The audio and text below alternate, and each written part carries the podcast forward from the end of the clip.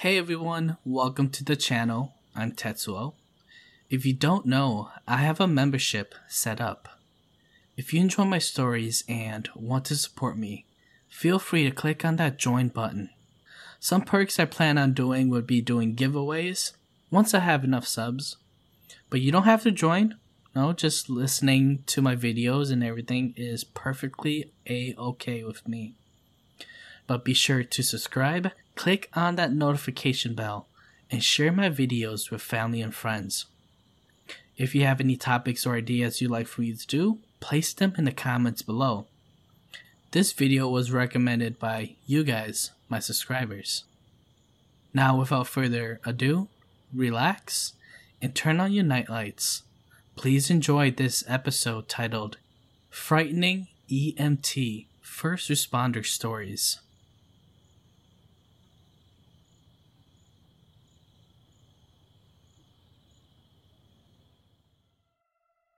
Story 1 This story did not happen to me, but instead to a friend of the family who is also a volunteer fire chief, an industrial firefighter slash EMT, and a fire investigator for my county. I was told this story when he came to my firefighter 1 class to teach us about the basics of fire investigation and how firefighters can assist fire investigators on scene. In 2009, there was a large garage explosion and fire out in the rural area of my county. My own fire department responded for mutual aid, but this was six years before I joined. When a working fire is declared in my county, the county's team of fire investigators are also notified to respond. The garage was filled with cars, some of them decades old, and it took a while to extinguish. A while later, when the fire was out, the fire investigators began to take pictures of what was left of the garage and the cars inside. The garage had effectively been burned to the ground by this point. As they were taking photographs of the garage, one of the photographers on the team noticed something odd in the hollowed out remains of a pickup truck. As he peered inside, he noticed something white in the driver's seat and took a photo of it. As he continued to look at it, he soon realized that it was, in fact, a skeleton. The owner of the garage, who had been missing since the fire, in fact, died in it. It's believed he was in the garage when the explosion occurred and died shortly after from smoke inhalants or burns. His death was ruled accidental as he had several propane tanks he was working on the inside of the garage, and several of them exploded.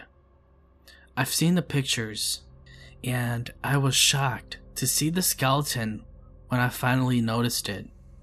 He had been burned so thoroughly that his skeleton blended very well with the wreckage of the truck, hence why it took so long for anyone to notice it. Despite firefighters, police officers, and investigators walking right past the truck several times. I only hope his death was not too painful.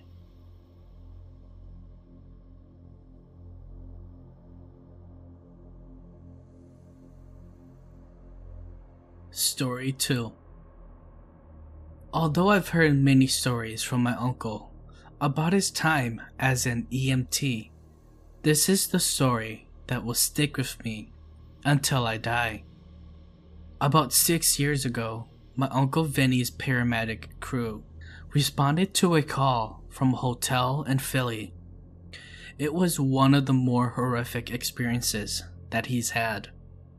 The initial report stated that a maintenance man by the name of Mike went to check on room 417 since water had been reported flooding into the hallway, and it was he who found the body.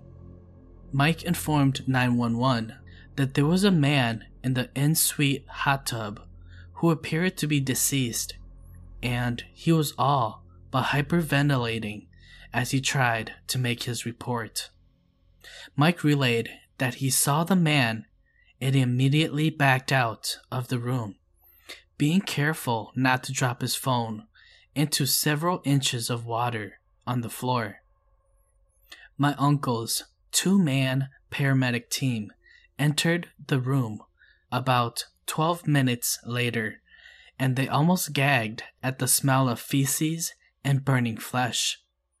Vinny, who had a stomach of steel, had to press his hand to his mouth to keep from vomiting.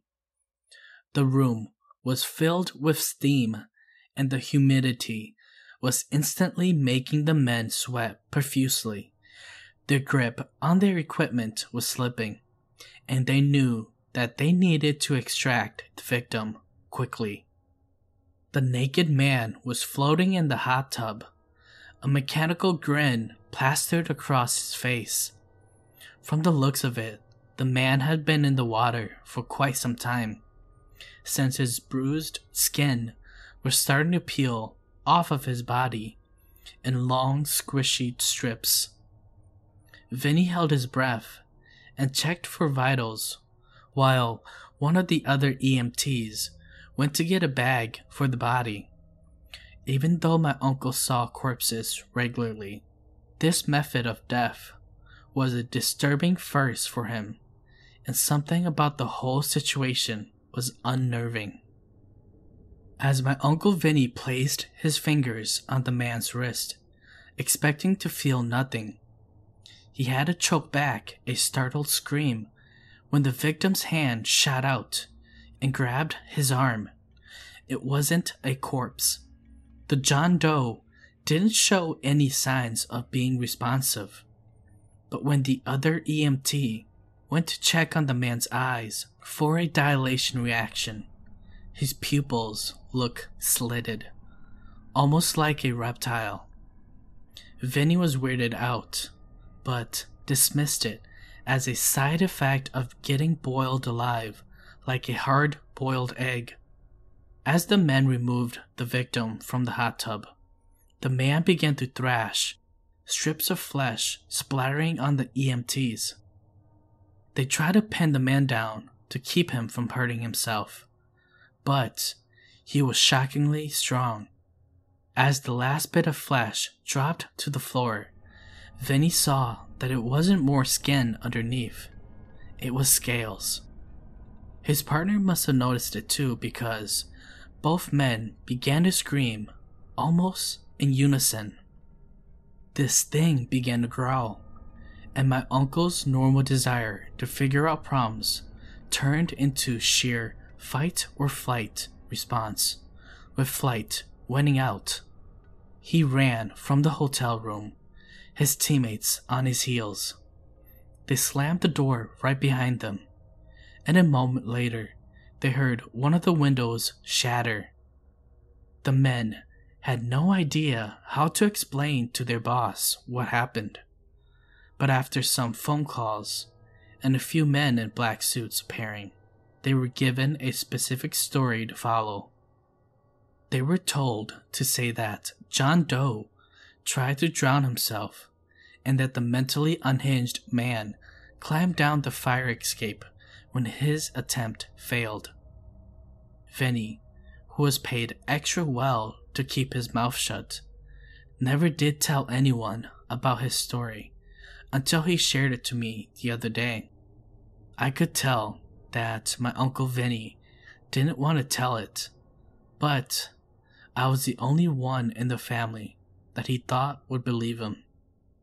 The only reason he even shared this ridiculous story is because he thinks something had been stalking him the last few weeks and he's worried that the creature has returned. I thought he was crazy until I went to his house yesterday and saw a trail of bipedal, clawed footprints underneath his windowsill. Now my uncle is missing, and I think I'm the only one that really knows what happened to him.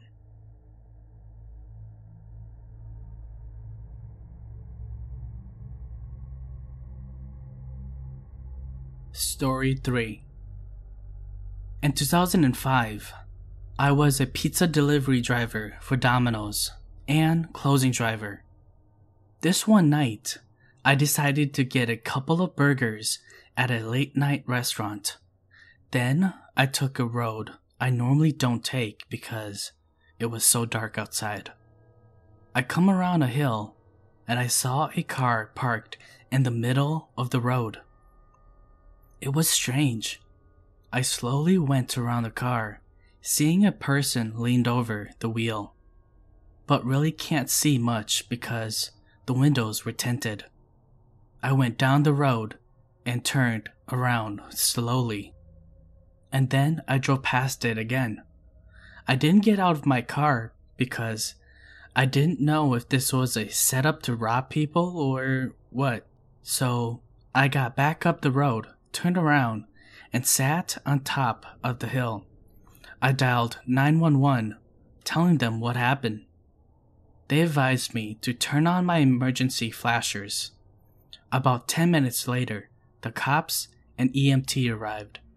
I sat there watching as the police handcuffed the person and the cops had him sit on the ground before coming to talk to me. Turns out the man was so drunk that he parked his car and went to sleep.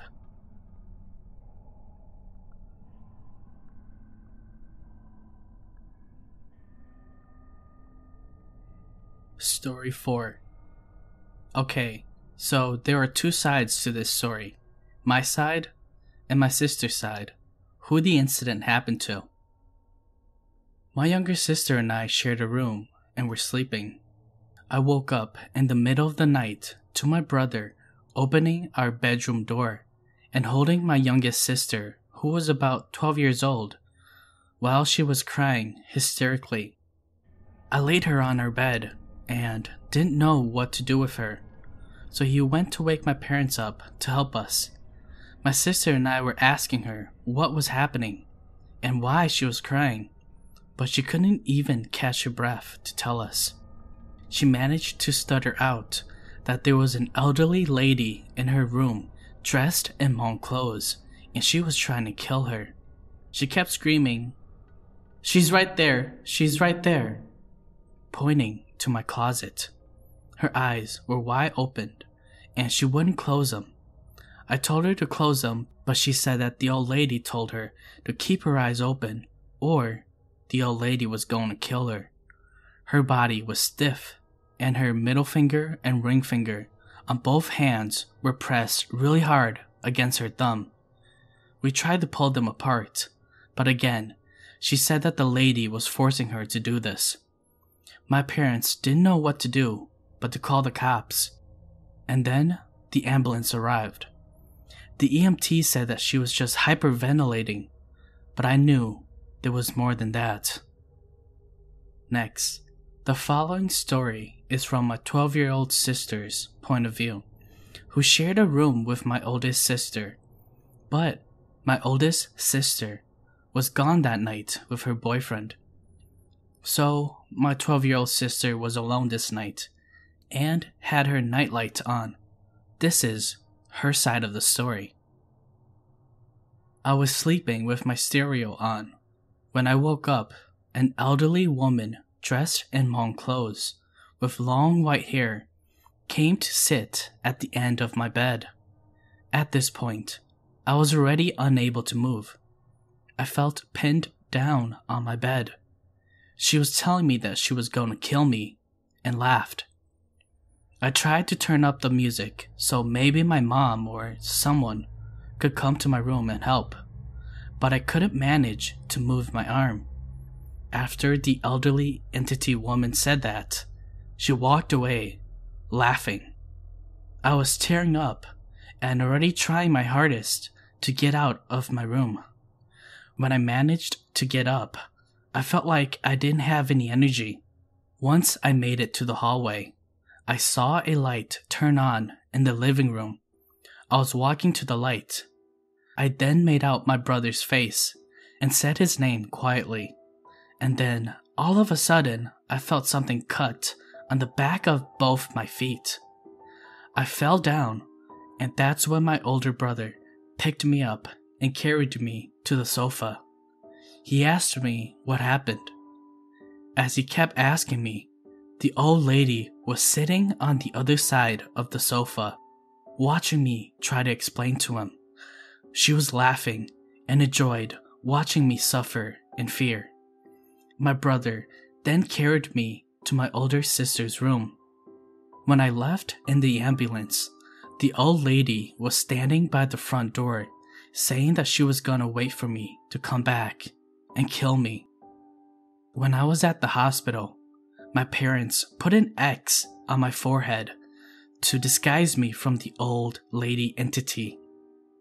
My parents asked my cousin, who is a shaman, to see what happened and how this came to be. My cousin, again, who is a shaman, said that prior to this incident, I was at a wooded park and the old lady entity somehow followed me home. My brother, the one who was awake that night, said he checked up on me before this had happened and that he saw my quote unquote sister laying right next to me in bed, but her back was facing him. So he made out the blonde hair. By the way, my sister, who was not home that time, also had blonde hair. So he figured that it was just my older sister sleeping next to me. But of course, it wasn't.